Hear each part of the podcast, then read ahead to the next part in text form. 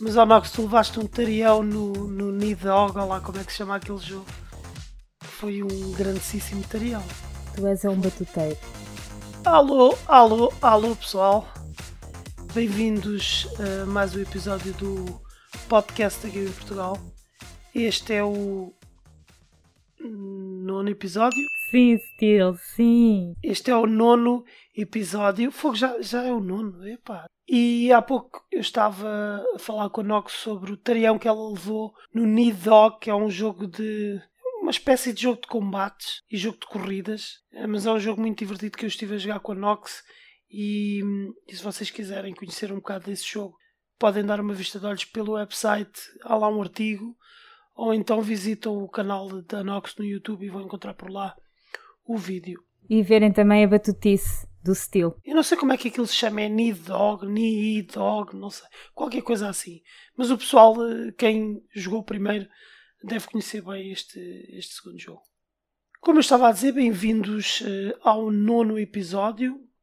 Eu sou o Steel e, aliás, eu sou o Ari Costa, mas vocês podem conhecer também pelo nick que eu utilizo no mundo do gaming, que se chama Steel.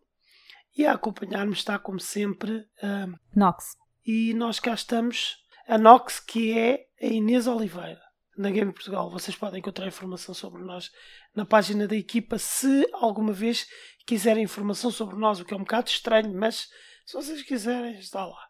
Um, eu vou começar por dizer que o tempo está a mudar, o calor está a sair embora, isso é uma tristeza profunda para mim, porque eu gosto bastante é, do verão e do calor, e infelizmente as coisas estão a mudar. Já a Nox gosta disto. Eu gosto disto bastante frio, para estar no quentinho, para estar à lareira. A Nox mal pode esperar para estar à lareira e eu mal posso esperar para que volte outra vez o calor intenso mas uh, se calhar neste momento, nesta altura, é bom que o calor se vá embora até para termos um bocado de chuva. Eu sei que isso é importante para a agricultura, por isso eu abdico do meu, do meu calor e do meu sol intenso. Bem, vamos começar este podcast primeiro uh, por falar de uma pequena novidade relacionada com o website da Gaming Portugal. Essa pequena novidade uh, é a introdução de uma nova rubrica que vai começar provavelmente, começa esta semana. É uma nova rubrica onde nós vamos publicar artigos sobre youtubers relativamente desconhecidos do, do grande público, seja malta que tem canais pequeninos, mas que desenvolve trabalho uh, com alguma qualidade e que nós, pelo menos na nossa opinião, esse trabalho merece ser divulgado e essas pessoas merecem ter algum reconhecimento. Nós sabemos que hoje em dia na web é difícil ter reconhecimento, especialmente quando se faz um bom trabalho, porque existem muitas pessoas a fazerem trabalhos, a desenvolverem trabalhos terríveis, mas que se tornam populares, vá-se lá saber porquê, e, e têm milhares ou milhões de seguidores. E depois existem outras pessoas que realmente fazem trabalho de qualidade e, e têm ali coisas muito interessantes, mas que às vezes são seguidas por meia dúzia de indivíduos, ou enfim, eh, muito pouco para, para, tendo em conta a qualidade do trabalho que elas desenvolvem. Por isso, vamos uh, ter essa nova rubrica, vai estrear-se, acredito que esta semana, no website da Gaming Portugal e vai continuar, vamos continuar a publicar artigos sobre youtubers diferentes, não vão ser youtubers conhecidos do grande público e se alguém está a ouvir o que eu estou a dizer e acha que tem um canal uh, no YouTube que merece reconhecimento, então podem contactar a Gaming Portugal. Nós eh, não prometemos que vamos publicar um artigo, obviamente, eh, mas prometemos que vamos visitar o canal e vamos ver se realmente ele, ele merece a publicação do artigo. Nós gostaríamos de dar espaço a todos aqueles que têm canais eh, de YouTube. Infelizmente isso não é possível e claro, nós temos de privilegiar sempre a qualidade e tentar que essas pessoas que desenvolvem trabalho de qualidade tenham, sejam reconhecidas e cresçam nós não podemos ajudar muito, mas ajudamos naquilo que podemos. É o que eu posso dizer sobre isso. Posso também dizer que, a nível de Steel Inox, nós vamos jogar muitos jogos, vai haver muitos vídeos publicados uh, num futuro próximo no website, no canal do YouTube da Nox também.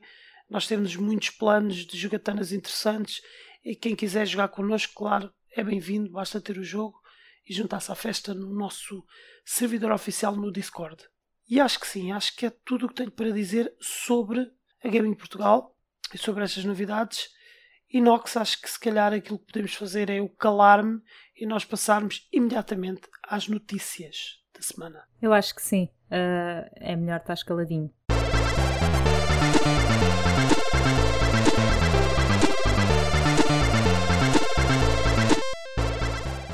A Electronic Arts revelou intenções de adotar no futuro um modelo de subscrição ao estilo da Netflix.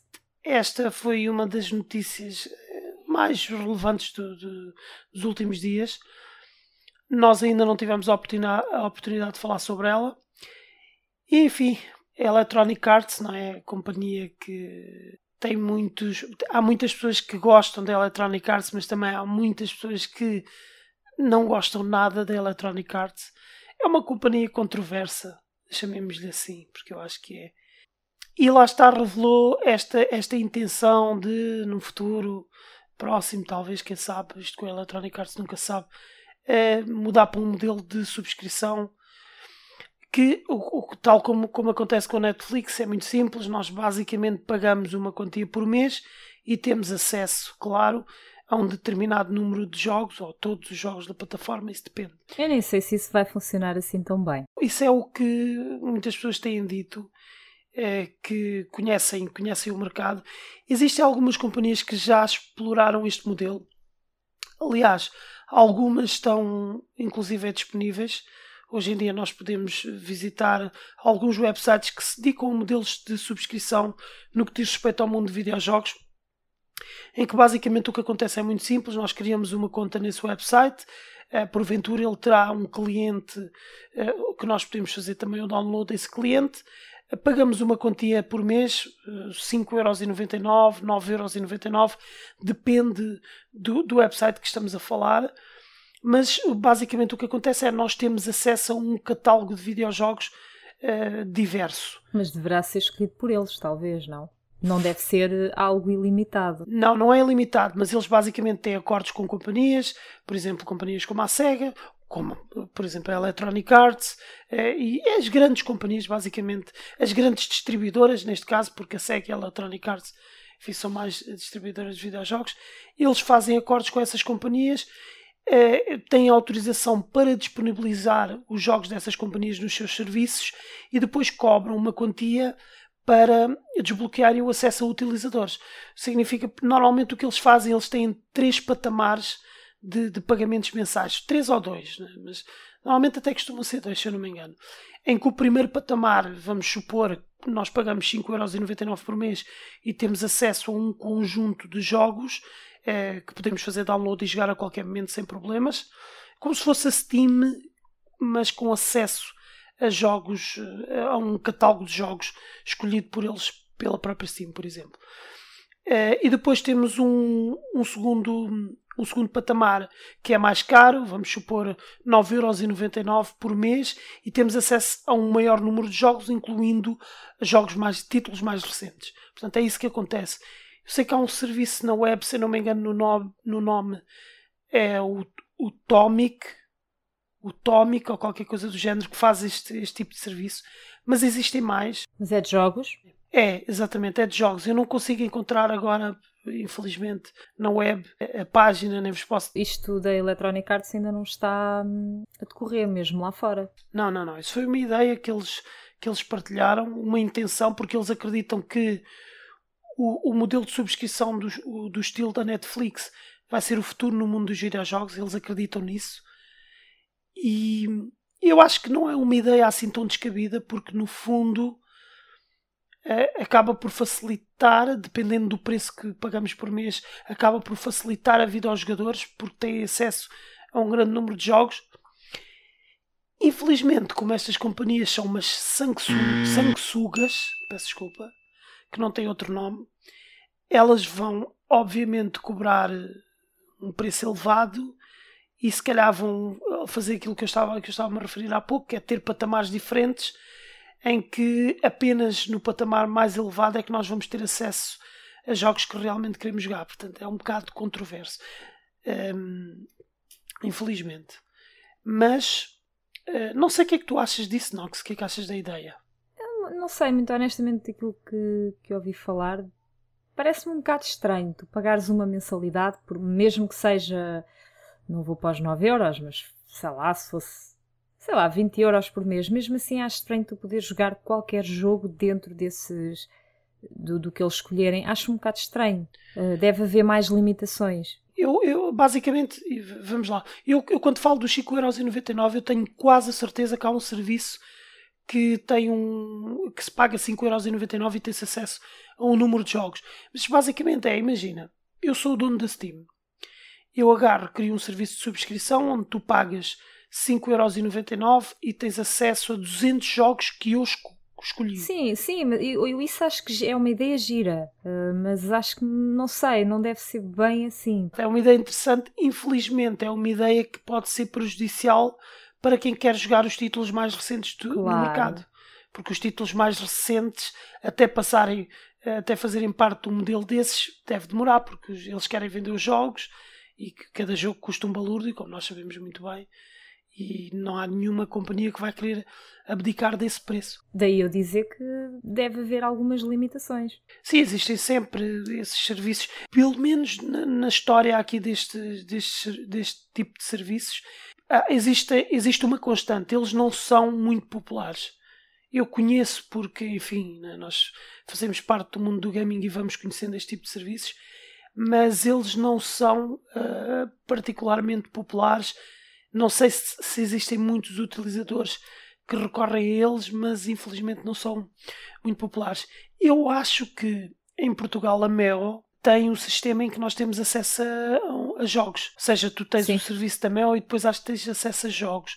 Eu, como nunca tive Meo, não, não faço ideia, mas alguém que teve de certeza que consegue depois confirmar, confirmar isso. Mas eu acho que a Mel não, faz parte, aliás, do pacote que tu compras da Mel, tens acesso ao Mel Jogos ou qual o que é. Enfim, não sei, não sei como é que vai ser o futuro. Não me agrada muito ter de pagar mensalmente por videojogos, a não ser que eu pague uma quantia que seja baixa e que eu tenha acesso aos jogos que realmente me interessam. Aí, se calhar, a conversa muda de figura. Neste momento, eu, eu recordo-me que, que a Netflix, quando, quando se começou, quando foi o início, e, e falou-se bastante do modelo da Netflix, houve uma altura em que as pessoas duvidaram um bocado de que realmente fosse funcionar, mas o que é certo é que a Netflix hoje em dia é um colosso. Ainda não houve uma grande companhia que, que adotasse este modelo, se eu não me engano. Por isso, com a Electronic Arts há sempre aquela possibilidade de, de resultar em alguma coisa especial, eh, não faço ideia mas neste momento, digamos que torço um, um pouco o nariz. Não torças muito, Steel. Também se não magoou, mas só um bocadito, só um bocadito. Não, eu fico na dúvida, eu, é esperar para ver. E, enfim, esta é a notícia da semana, não temos mais nenhuma para falarmos. Hoje, apenas uma notícia, não é? Da Electronic Arts. Hoje é mais calmo. Podemos passar para o próximo tópico, Nox. Vamos falar sobre aquela que é a derradeira batalha para alguns gamers, que é o combate entre consolas e o PC.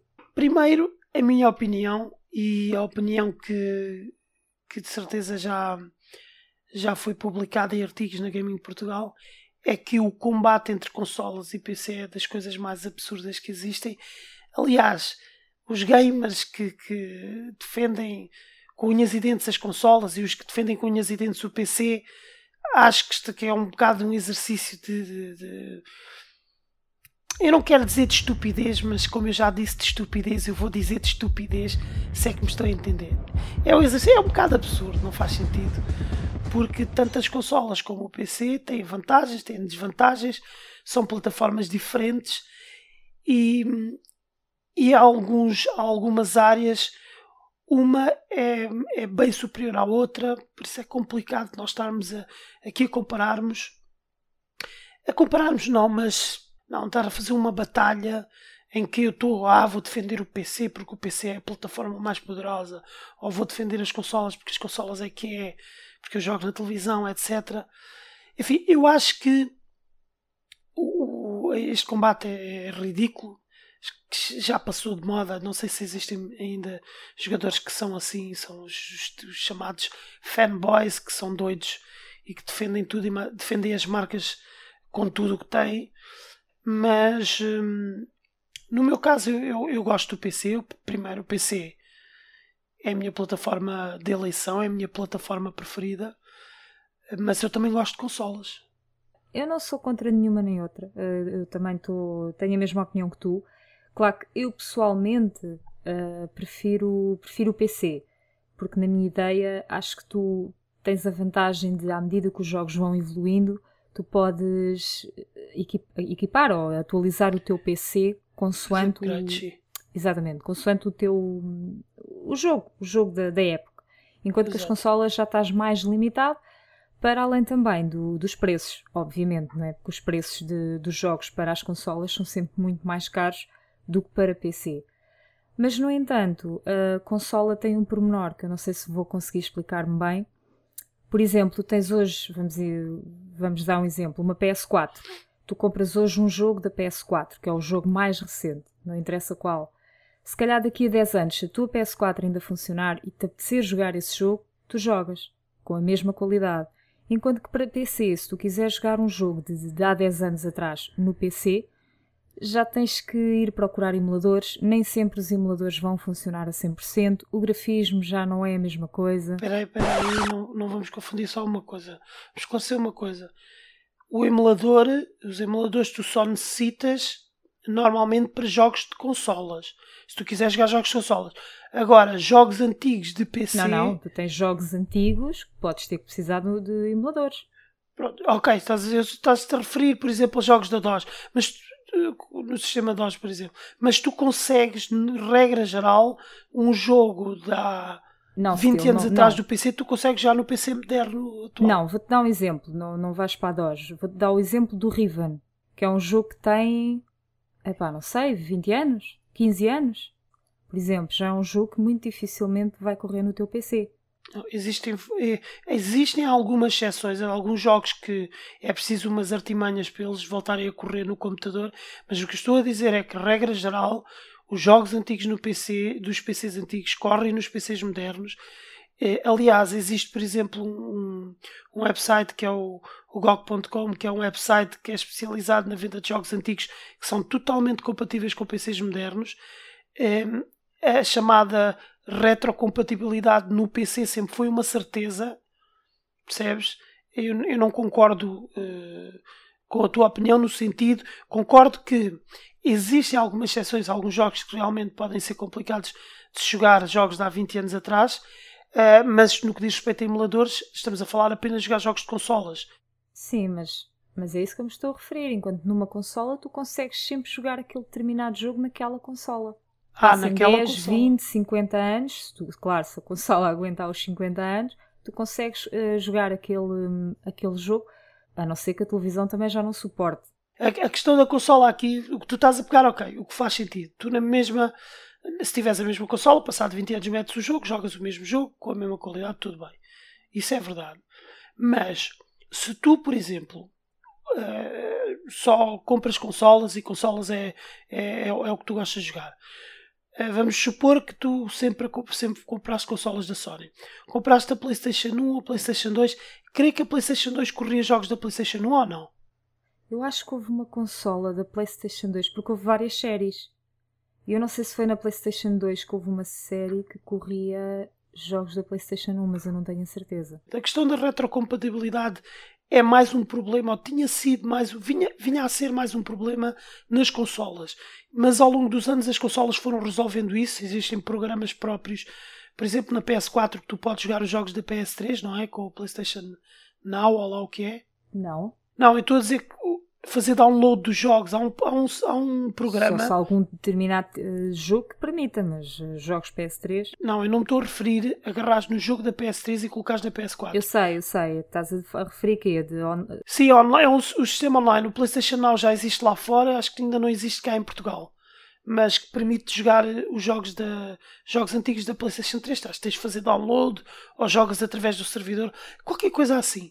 Mas a retrocompatibilidade é mais com sempre foi mais complicada nas consolas do que no PC. É, é, é, aqui que nós, que nós estamos a falar, acho que nas consolas. Porquê? Porque tu compras uma consola nova e não podes colocar os jogos da consola antiga, regra geral. Sim, tá, estás um pouco mais limitado. Em relação ao PC, já não. Aí está. Há, há uma, uma acusação que fazem ao PC, uma acusação não, um argumento que se utiliza quando se fala sobre o gaming no PC, que é sobre a plataforma, o preço da plataforma. Ou seja, comprar hoje em dia um PC não é, não é fácil, porque o PC é mais caro do que uma consola tradicional. Portanto, o PC de gaming é mais caro do que uma PS4, ou do que uma Xbox One, ou do que, do que, uma, do que uma Switch. PC é mais caro que qualquer consola. Pelo menos um bom PC gaming, não é? Exatamente. Se quiserem comprar um bom PC gaming, vai ser mais caro do que, do que uma consola.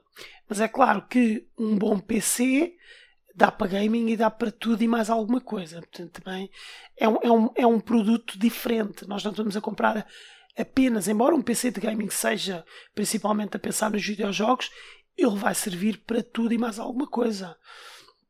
É uma máquina eh, bem mais poderosa do que uma consola e logo aí justifica-se o seu preço mais elevado, com a vantagem de, ao longo do tempo, nós vamos gastar menos nos, eh, nos jogos os jogos no PC são muito mais baratos, nem se compara. Uh, e, e, nós vamos gastar muito menos nos jogos. Vamos gastar nas, nos componentes, seja nas placas gráficas. Oh, Steel, não sei, isto agora só fazendo a conta, não sei se acabaria por ser ela por ela. Porque tu num PC gastas dinheiro a comprar um bom PC gaming, mas depois já não gastas tanto nos jogos. Porque tem, apanhas grandes promoções, até há jogos que são gratuitos e, são, e os jogos são sempre mais baratos que as consolas com os jogos de consolas. Mas depois a consola em si, em comparação com um PC gaming, é sempre mais barata uh, do que um PC.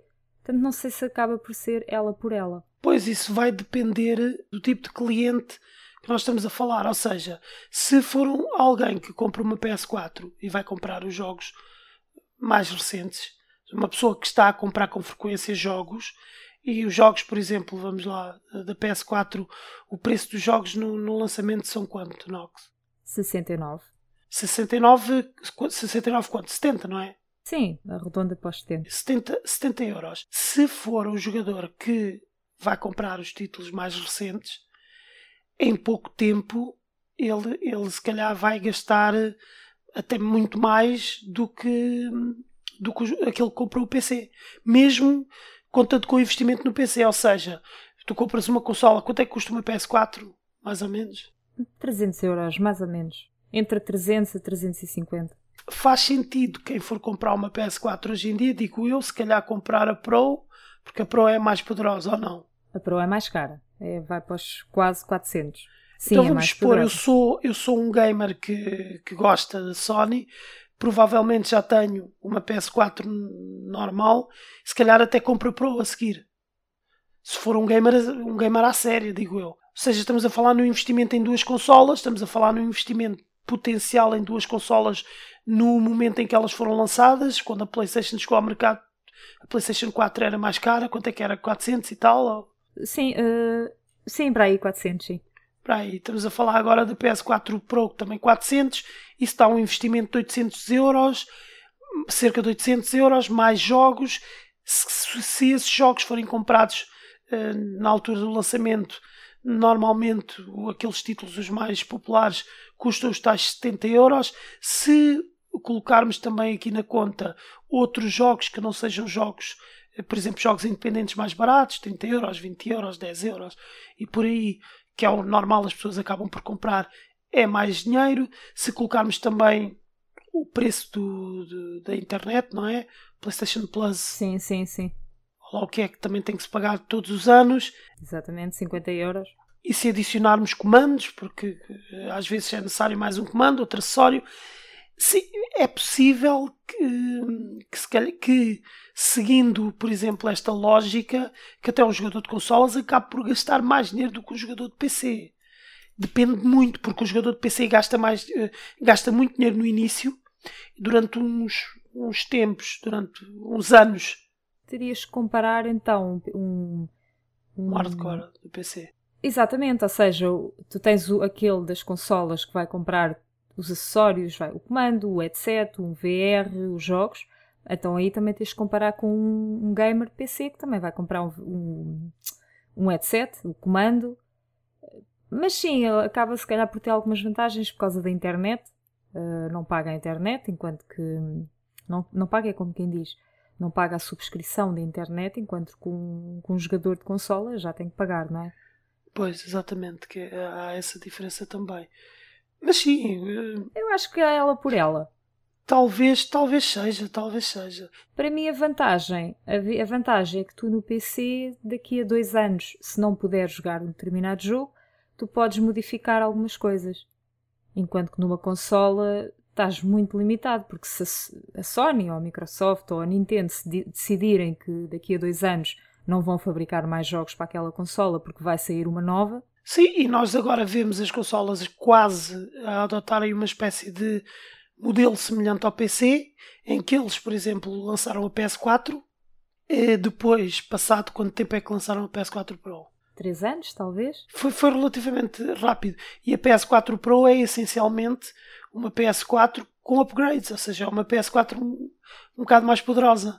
Que acaba por ser a lógica de, de, do que acontece no PC. Ou seja, no PT eu compro um PC de gaming relativamente poderoso passado 3 anos, vamos supor 3 anos ou 4 anos, não sei, depende, eh, tenho de atualizar esse computador e vou comprar uma gráfica nova e, e, vou comprar, digamos, mais memória também e se calhar acabo por gastar eh, esse dinheiro também. Ou seja, que se gasta, se for preciso, numa consola.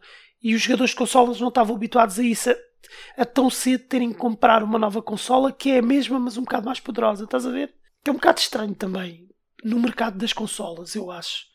E eu gosto bastante, atenção, gosto bastante de todas as consolas, eh, da PS4, da Xbox One eh, e da Nintendo Switch. Eh, eu tenho uma Switch só, não tenho as outras, porque, enfim, não se pode ter tudo, embora fosse agradável ter todas as consolas e mais algumas.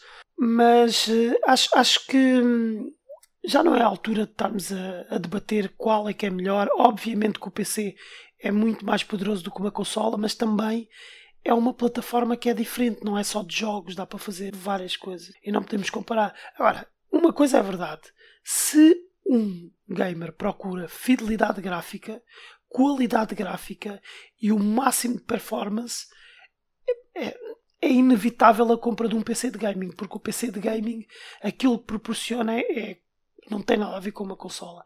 É muito melhor a, a, qualidade da experiência nesse sentido, no que diz respeito à fidelidade gráfica, à performance, etc. E hoje em dia é tão fácil jogar num PC como é jogar numa consola. Queria também deixar isso claro. Serviços como a Steam, o facto de ser simples ligar o PC à televisão, facilitam o processo de, de, de, jogarmos onde, onde quisermos, mesmo com um PC, com um desktop, seja um daqueles PCs que têm uma torre, mesmo esses PCs já não são nada do que eram há 15 anos atrás ou há 20 anos atrás.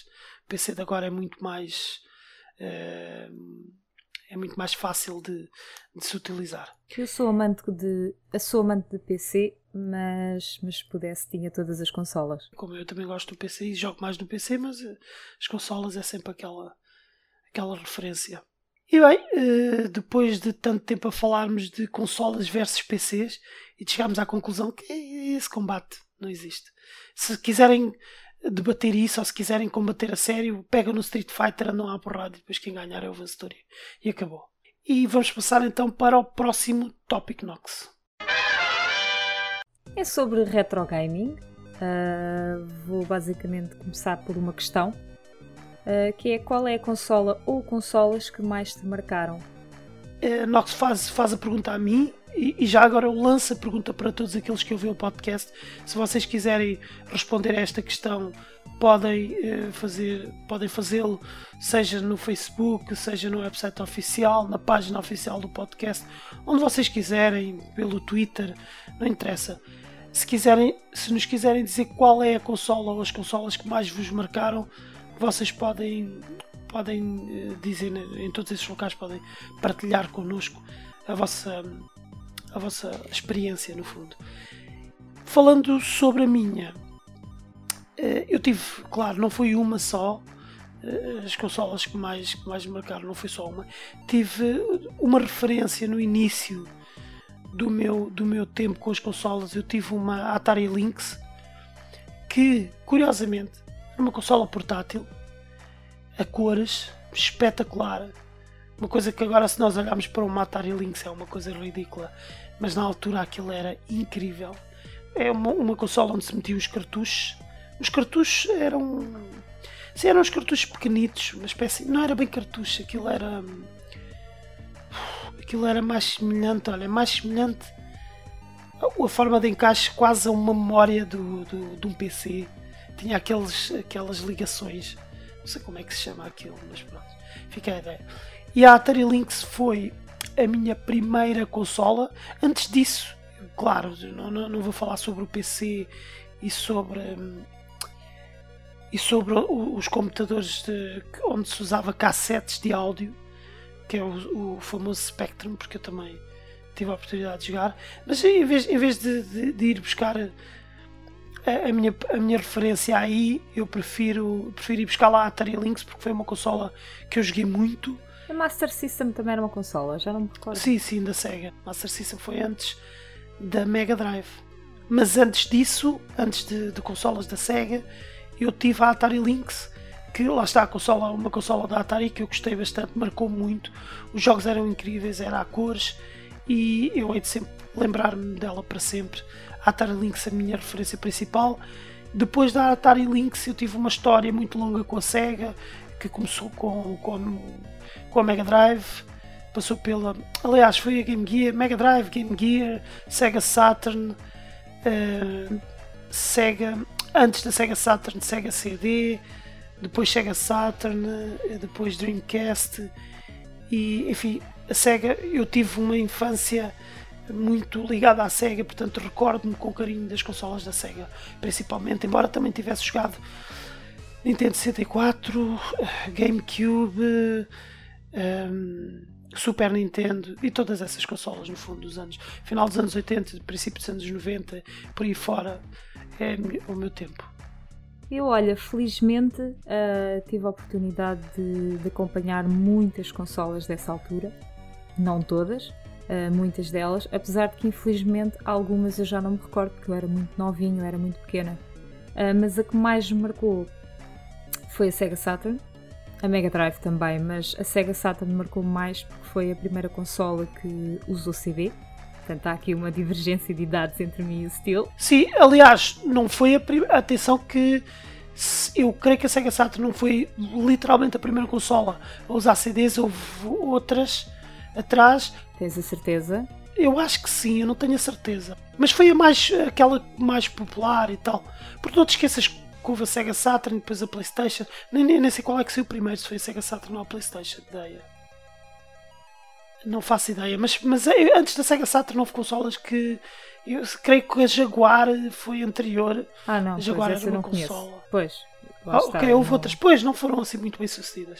Mas como, estava, como eu estava a dizer, foi a Sega Saturn, foi também, eu também sou um bocado suspeita, foi onde eu conheci, onde saiu o Tomb Raider, o Tomb Raider 1. Portanto, foi quando começou essa saga. Uh, entre outros jogos que me marcaram também na altura, o Christmas Nights, por exemplo, tu recordas de estilo, claro. A versão de Natal do Knights, que foi um dos jogos mais populares da Sega Saturn. Que eu posso dizer que durante muitos anos pensei que era familiar do Sonic. Não é familiar, mas foi desenvolvido pela mesma equipa que desenvolveu o Sonic, que é a Sonic Team. Eu era pequenina, não é?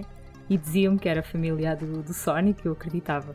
Mas sim, teve vários jogos como o Mortal Kombat, o D, uh, um jogo que também foi muito interessante na altura, uh, muito moderno para a altura, o D. Sim, o jogo um bocado à frente para a altura. É hoje um jogo de culto, um jogo adorado por, eh, por um grupo, não é um grupo grande de jogadores, mas um grupo relativamente eh, com alguma dimensão de jogadores old school gamers. Mas curiosamente é um jogo muito difícil de. Eu hoje gostava de voltar a jogá-lo uh, e é um jogo muito difícil de, de encontrar. Mas sim, mas basicamente sim, dentro das consolas retro gaming um, a Sega Saturn talvez foi das que mais marcou. A Mega Drive também, mas mais a Sega Saturn. Eu gostei muito, gostei muito da Mega Drive e o primeiro jogo que eu joguei na Mega Drive foi o, o Sonic, o, o, o, Sonic original. E, e, foi uma experiência que hoje em dia é difícil de descrever. tal como é a experiência também de jogar pela primeira vez Sega Saturn, que a primeira vez eu tive que andar à volta da consola para perceber como é que se metia o CD. Tive ali pelo menos um, um minuto ou dois minutos ali a olhar para aquilo e dizer, mas como é que eu meti isto? E quando meti foi precisamente o Christmas Nights, que era uma espécie de, digamos, uma espécie de demo em que nós poderíamos, podíamos experimentar o Nights, não era o jogo completo, era só o primeiro nível, mas numa temática de, de Natal. E foi também o meu primeiro contacto com a, com a Sega Saturn, foi jogar o, o Christmas Nights e eu fiquei absolutamente uh, maravilhado com, com o 3D e o facto de nós estarmos a voar. A Sega Saturn não foi uma consola muito bem sucedida, mas esteve muito à, era muito à frente do seu tempo. Teve jogos extraordinários, tem um catálogo de jogos absolutamente incrível que, e que hoje em dia há muita gente a jogar, por exemplo, em emuladores e, e há pessoal que faz coleção e tudo. Mas uh, infelizmente não foi uma consola muito bem sucedida, mas que tinha jogos inacreditáveis, tinha, e o Knights era um deles, sem dúvida. Mas é assim, uh, foram consolas, as consolas da Sega marcaram a, a, mim também, e acredito também à Nox. E é assim, meus amigos, nós estamos a ficar velhos. Essa é que é a grande verdade. Estamos a ficar velhos, não é, Nox? Não. Tu, tu estás a ficar, ficar velha. velha. Tu é que estás a ficar velho. Um bocado velha. A Nox está a ficar um bocado velha, um bocado chata. Tu estás a ficar velho e rabugento. Eh, às vezes, às vezes um bocado rabugento. E tenho a certeza que o pessoal que está a ouvir o podcast vai concordar comigo. Tu és chato. Bem, eu acho que já ninguém te quer ouvir e eu estou farto de dizer que eu podia, quando eu fui à drogaria escolher uma namorada e eles da drogaria disseram-me assim: Olha, só temos esta é espetacular e ela funciona. Eu disse, mas uma Nox, a sério, mas isso é bom e dá para. tem a política de devolução e eles disseram-me que havia política de devolução e a coisa correu mal. Eu fui à drogaria, eu tentei, eu entreguei na drogaria, os gajos disseram que eu já não podia, que o modelo já estava desatualizado, já estava danificado e eu pensei para mim, pronto, chama uma Nox vamos acabar, mas é o podcast por aqui. Vamos acabar o podcast por aqui. Não quero mais falar sobre isto. Fiquei mal servido na drogaria. Acabou-se. Tchau, pessoal. Até à próxima, pessoal. Vamos embora. Tchau, fiquem bem. Tchau.